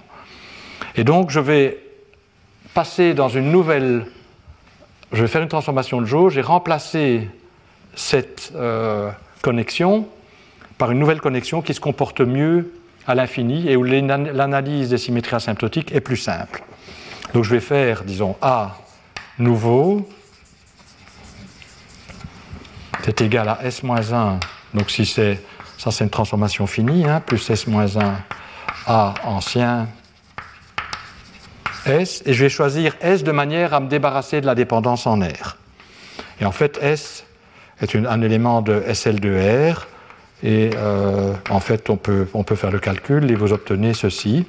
Donc il y a une composante qui explose, il y a une composante qui tend vers 0, c'est bien le déterminant 1, et vous pouvez vérifier et à nouveau, ça c'est dans la littérature, c'est dans les, dans les articles que je vous ai donnés, que si vous regardez le comportement asymptotique de la tétrade, de la, du repère local et de la connexion de spin qui viennent de ça, que vous faites cette transformation de jauge, vous allez obtenir un comportement asymptotique beaucoup plus agréable que je vais écrire tout de suite et qui est le suivant. Vous allez obtenir que A, bon, alors je vais travailler avec un des deux facteurs. On peut faire la même analyse, donc le facteur plus. On peut faire exactement la même analyse avec le facteur moins. Et comme je vais travailler qu'avec le facteur plus, il n'y a pas d'ambiguïté possible, je laisse tomber le plus dans mes notations. Donc AR ici, c'est AR tendra vers 0 dans la nouvelle, après l'avoir fait cette transformation. Donc c'est A nouveau, je laisse tomber aussi l'écriture nouveau. Et A phi va tendre, donc ça c'est quand R tend vers l'infini, vers une expression extrêmement simple que j'écris et puis que je commente. Et donc, après, il y aura des termes éventuellement sous-dominants. Mais donc, vous voyez que A phi, donc AR finalement n'est pas très intéressant asymptotiquement, et A phi tend, donc c'est un élément de l'algèbre de Lie, hein, donc c'est une matrice qui est combinaison linéaire des matrices L-1, L1 et L0. Ben, il n'y a pas de L0, le coefficient de L1 est le même, quelle que soit la perturbation. Donc ici, j'ai écrit le trou noir de masse nulle, mais la vraie métrique va avoir des corrections. Eh bien, quelles que soient ces corrections, c'est toujours la composante selon L1 est toujours 1. Par contre, il va avoir un coefficient, le coefficient de L-1, qui va dépendre de la forme des corrections. Donc ça vaut une certaine valeur pour le trou noir, trou noir de masse nulle, en fait c'est constant et ça vaut m ou m demi. Et pour les, mais pour les autres euh, métriques asymptotiquement antidocitaires, ça va être une fonction de phi qui peut être en fait une fonction quelconque de phi. Donc la traduction des conditions asymptotiques écrites en termes de la métrique, si vous traduisez ça en termes de la connexion et que vous faites cette transformation de jauge, voilà les conditions asymptotiques sur la connexion. Conditions asymptotiques qui, en tout cas, ne font. Y aura des choses qui dépendent de R, mais qui tendent vers 0 à l'infini. vous voyez ici qu'il n'y a plus de R qui apparaît. Il n'y a pas de terme, disons, ça tend vers, une, un terme d'ordre 1 à l'infini, c'est ça l'avantage d'avoir fait cette transformation de jauge. Sinon, on aurait eu des termes, disons, qui étaient plus difficiles à, contrôler, il faut faire attention. Ici, les termes d'ordre 1 sont ceux-là. Bon.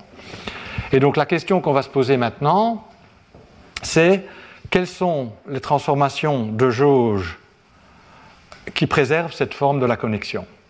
J'ai mes conditions asymptotiques, je vais regarder quelles sont les transformations de jauge qui préservent ces conditions asymptotiques. Et puis je vais constater que parmi ces transformations de jauge, certaines sont propres, certaines sont impropres. C'est les impropres qui nous intéressent parce que c'est elles qui définissent la vraie symétrie.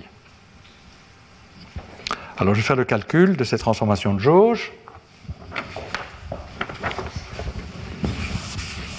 Alors le calcul n'est pas tout à fait le même que celui qu'on avait fait lorsqu'on avait considéré Chern-Simons précédemment, parce que là, je n'avais pas mis de conditions aux limites sur AFI. Et donc j'avais trouvé comme groupe ou algèbre de symétrie asymptotique tout le Kac-Moody. Donc SO2, dans ce cas-ci, j'aurais trouvé SO22 affine, donc l'algèbre de Kac-Moody basée sur SO22.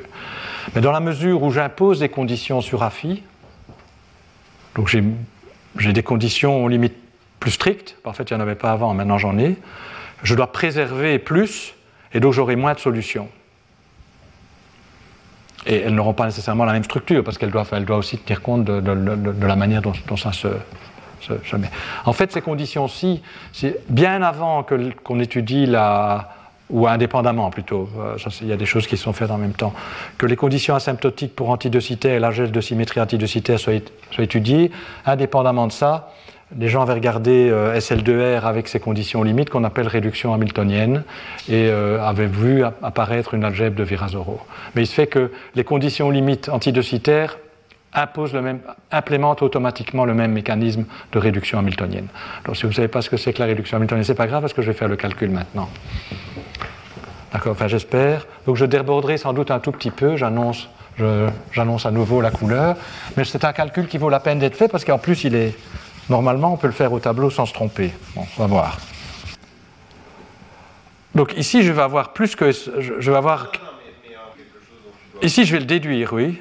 Oui, oui, tout à fait. Donc j'ai mes conditions limites là que j'ai un peu... Euh, pardon? Oui, on aurait pu se dire ça et puis, et puis voir que ça avait un sens du côté gravitationnel. Ça dépend de quel côté on part. Mais, donc il se fait que ceci, c'est l'expression antidocitaire au niveau de la connexion, asymptotiquement antidocitaire au niveau de la connexion, ça veut dire ça. Je ne sais pas si c'est ça la question, mais... ou le commentaire, oui donc c'est pour ça que j'ai dit, quand j'ai écrit ceci, il y a un choix de rotation qui est fait. Donc je demande, donc effectivement, asymptotiquement, je fixe des choses sur SO2.1, mais comme SO2.1, bon, euh, en plus c'est une invariance de jauge triviale, propre, il n'y a pas de charge conservée associée à cette invariance locale, j'ai le droit de fixer cette invariance locale si j'ai envie. Donc je ne perds pas de physique en faisant ça. Donc j'ai aussi fait ceci, hein, qui simplifie beaucoup. Et ceci, d'un point de vue strictement gravitationnel, euh, ça me fait passer d'une connexion d'une d'une triade pardon, inversible à une qui ne l'est manifestement pas. Mais comme c'est une transformation de jauge inversible, toute symétrie asymptotique qui préserve ces conditions limites-là préservera aussi, par conjugaison, les conditions asymptotiques que j'aurais écrites en termes de la triade inversible. Donc, au niveau des symétries asymptotiques, je ne perds rien, je ne gagne rien. Et un, oui, on peut, on peut redéfinir la coordonnée radiale. Je pense que, oui, notamment, il y a des coordonnées de Bagnados. Ben, je n'ai pas encore fait. Hein. Ici, ça va être très simple. Hein. Donc, mais c'est vrai, il y a des choses euh, qu'on peut faire, euh, même dans la formulation métrique, en se mettant, en utilisant l'expansion de Performance-Graham, et qui revient à simplifier effectivement le coefficient ici. On voit alors où, apparaissent les L, on peut paramétriser des termes non diagonaux en termes de L plus et L moins, et donc il y, a moyen de faire des choses comme ça aussi. Bon, je choisis une dérivation. mais non, mais, c'est bien de savoir qu'il y a beaucoup de dérivations possibles, ça ça ne rend que le résultat plus fort. Bien, mais quand même, euh, j'ai un nombre limité de minutes, donc il faut que je, je voudrais quand même montrer comment ça fonctionne. Donc on va exprimer, on va chercher les transformations de jauge, donc on va faire des transformations de jauge. Ça, on sait ce que c'est. Bon, alors préserver à R, c'est facile, on va juste, euh, on va regarder des transformations de jauge qui ne dépendent pas de R. Hmm. Donc ceci, ou asymptotiquement, ne dépendent pas de R. Donc je, je travaille finalement, on oublie R. Et le calcul est le même que si on était à distance finie, d'ailleurs, puisqu'il n'y a plus de référence à R. Donc pour, ça, c'est comme sur le, euh, bord, d'un disque. Alors, ben, enfin, bon, j'écris l'équation. Donc ce qu'on demande, oh, ben, par une transformation de jauge, je peux annuler AR. Alors, alors, il faut faire attention, mais c'est vrai qu'il y a des problèmes globaux auxquels il faut faire attention. D'abord, euh, et ça j'en ai pas parlé, mais j'en ai parlé il y a un petit temps, il y aura des conditions d'holonomie si, j'ai juste un disque sans un deuxième bord, et si j'ai un deuxième bord, il faut faire attention à ce qu'on peut. Il y a, une, il et une, intégrale de Wilson qu'on ne peut pas annuler. Donc ça, je parlerai la semaine prochaine de ça, de ce qui se passe quand il y a plusieurs bords. Mais, mais euh, euh, sur un des bords, je peux annuler AR par une transformation de jauge. Donc, euh, j'en parlerai même peut-être la semaine prochaine. Donc voilà. Alors, il faut quand même que je fasse le calcul. Donc, on veut chercher les solutions xi, donc on fait une transformation jauge la plus générale, telle que le nouvel a phi, c'est-à-dire a phi plus delta a phi, prennent cette structure-ci, mais éventuellement avec une autre fonction L+. Donc, en particulier, ici, comme c'est toujours le même coefficient, il faut avoir 0. L0 n'est pas présent, donc il faut avoir 0 le long de, de A0, de L0, pardon, et donc ici, ben, on aura certain, une variation de delta L+. Donc j'exprime ceci à la même, j'exprime que a phi plus delta phi à cette structure-là avec un nouveau L+. Alors qu'est-ce que ça me donne? Donc je dois résoudre l'équation. Donc là, je vais dire que xi c'est égal à euh, epsilon L1 plus lambda L0 plus, donc c'est un élément de l'algèbre de Lie, mu L-1, avec mu lambda epsilon fonction de phi. Je travaille, hein, la, dépendance en R, elle est, limitée par ça. Et puis, euh, voilà, donc, donc je, vais, je, vais, mettre ça dans l'équation. Et la dérivée par rapport à phi, je vais la noter prime. Donc qu'est-ce que je vais obtenir? Epsilon prime L1 plus lambda prime L0 plus mu prime L-1 plus euh, le commutateur, bon, je vais écrire les choses pour le moment, L1 moins 2 pi sur k L plus L-1 avec epsilon, c'est-à-dire epsilon L1 plus lambda L0 plus mu L-1. Donc ça, ça doit être égal à quoi? Ça doit être la variation de ceci, c'est-à-dire moins 2pi k delta L plus L-1. Et comme les éléments de l'algèbre de Lie sont linéairement indépendants, ben je vais obtenir trois équations. D'accord? Alors qu'est-ce que j'obtiens selon L1 j'obtiens quelque chose là. Mais L1, alors L1, L1, ça fait 0. L1, L0, ça me donne du L1. Et L1, hein, ça c'est réellement dans l'algèbre de Cartan. Et L1, L-1, ça fait du L0. Donc j'obtiens une contribution proportionnelle à L1 en prenant le commutateur L1 avec lambda L0. Et avec mes normalisations, L1 avec lambda L0, c'est I égale à 1 j égale à 0, donc j'ai plus 1 L1. Donc L1, L0, c'est plus 1 L1. Donc j'obtiendrai plus lambda L1. Donc je vais obtenir epsilon prime plus lambda est égal à 0. Selon L0, qu'est-ce que j'obtiens? Lambda prime. Alors où est-ce que j'ai du L0 Alors L0, j'en ai L1, L1, ça, ça me donne 0. L1, L0, ça me donne L1. Ah, mais L1, L-1, ça me donne du L0. En fait, ça me donne 2 L0, si on regarde l'équation là-bas. Donc j'obtiens plus de mu est égal à 0. Euh, mais je pense que j'ai oublié un terme. Bah, il y a encore un autre terme, pardon, oui. J'ai aussi L-1, L1. Donc j'ai plus. Cette fois, bon, il y a un signe moins, mais comme c'est L-1, L1, moins par moins, ça fait plus. Ça fait plus 2 pi sur k fois 2, L plus epsilon est égal à 0. Hein. Donc c'est le commutateur euh, ici avec ça.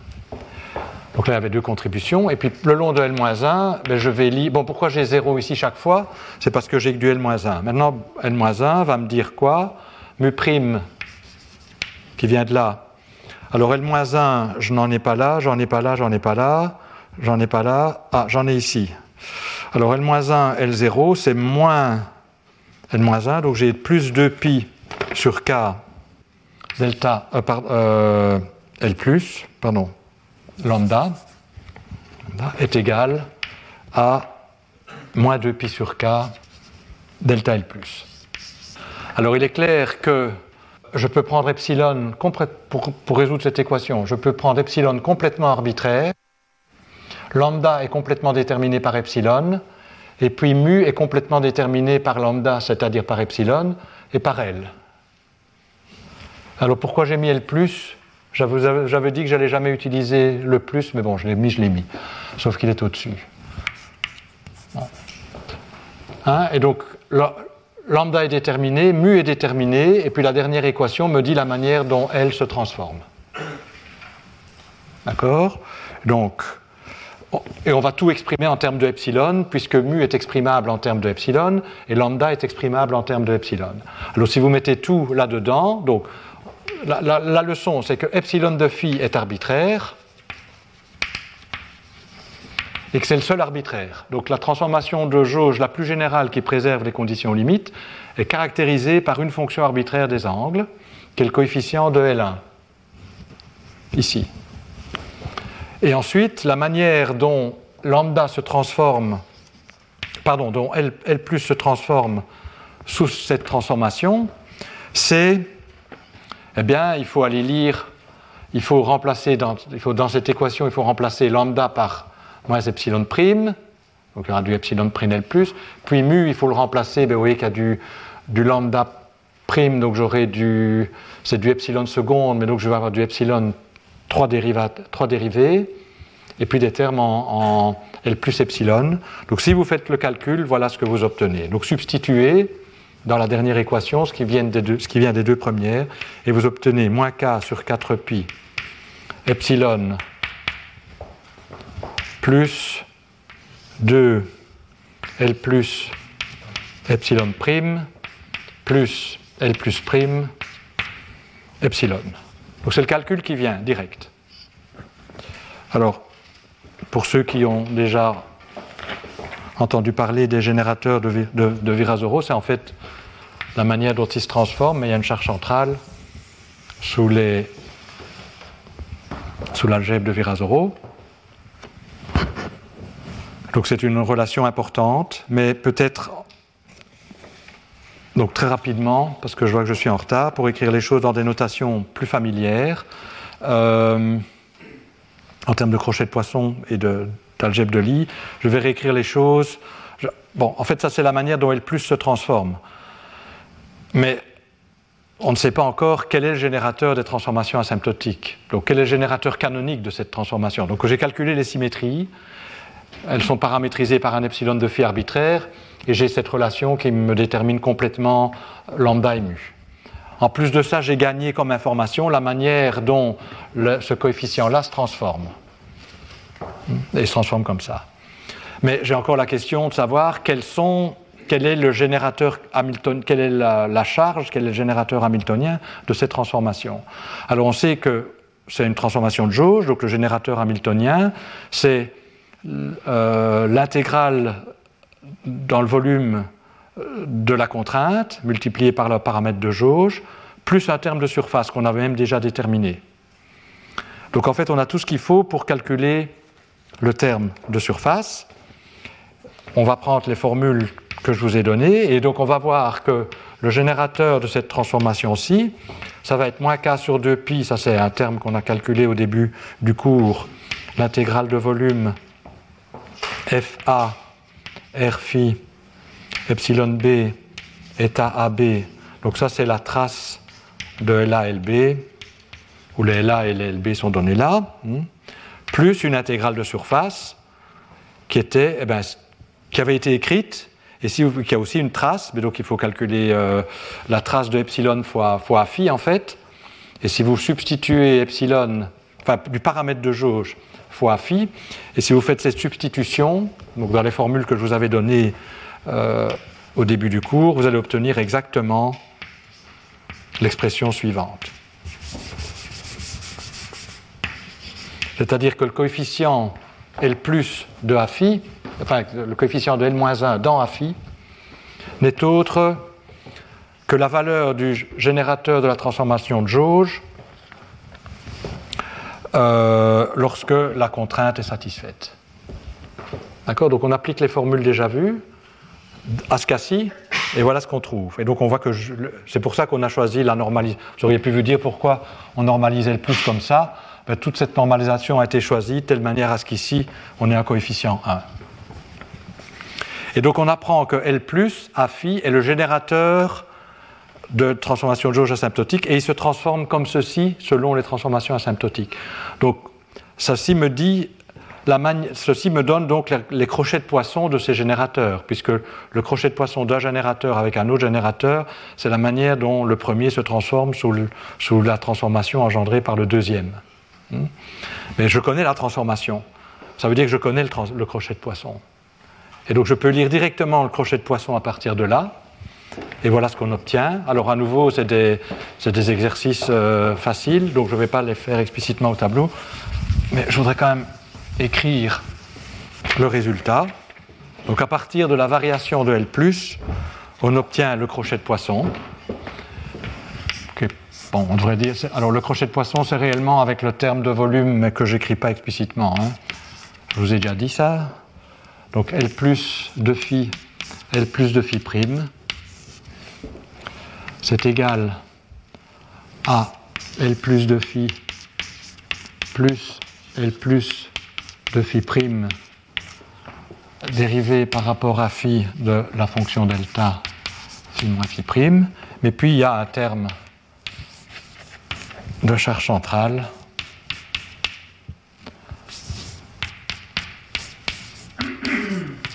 Ce terme-ci, avec trois dérivés de delta, va vous donner le terme qui est ici. Et les autres termes reproduisent cette transformation de L, homogène. et donc, ceci, comme je vous le dis, ça vient directement de ce que j'ai écrit là. Hein, on, interprète ceci comme crochet de poisson, c'est de L de phi avec l'intégrale des phi prime de L de phi prime des phi prime. Et la seule chose qui compte, c'est les, termes de bord. Hein. Il, y a, à chaque fois la partie de bulk, mais elle est nulle lorsque les contraintes sont satisfaites et elle, reste, euh, elle est invariante et elle reste nulle sous l'action des transformations. Mais donc ça, c'est ça. Et donc vous pouvez lire, vous pouvez lire le crochet de poisson en comparant cela avec ça. Et c'est ce que j'ai fait pour obtenir cette expression. Il faut vérifier. Alors, non, non, le terme de bord, effectivement, mais c'est, enfin, un théorème général, mais c'est un théorème général qu'il faut établir, qu'effectivement, euh, le terme de bord définira une, euh, une fonction de première classe, c'est-à-dire qui commute avec les contraintes. Euh, et c'est ce, qui, et ce qui permet de dire que les transformations de jauge propres forment un idéal, d'ailleurs, de ce groupe. C'est-à-dire que c'est garanti d'avance s'il y a une invariance de jauge. Hein. Si, tout vient d'une invariance de jauge, oui. Non, non, si, c'est une invariance de l'action, pardon. Non, c'est-à-dire que c'est une invariance de l'action en ce sens que ça transforme l'action en des termes qui, peuvent être non nuls au bord mais temporels, effectivement. Ça doit être une symétrie. Donc quand une symétrie en, langage hamiltonien, c'est... Quand tu es arrivé là, il faut, encore, il faut vérifier la consistance. Non, non, ici pas. Dans ce cas-ci, pas. Non. Alors, peut-être. Donc, ça, c'est Virasoro avec une charge centrale euh, que je vous ai dit. Donc, c'est 6K, la charge centrale. Peut-être que vous n'avez pas l'habitude d'écrire Virasoro, euh, disons, euh, sous forme de fonction de phi.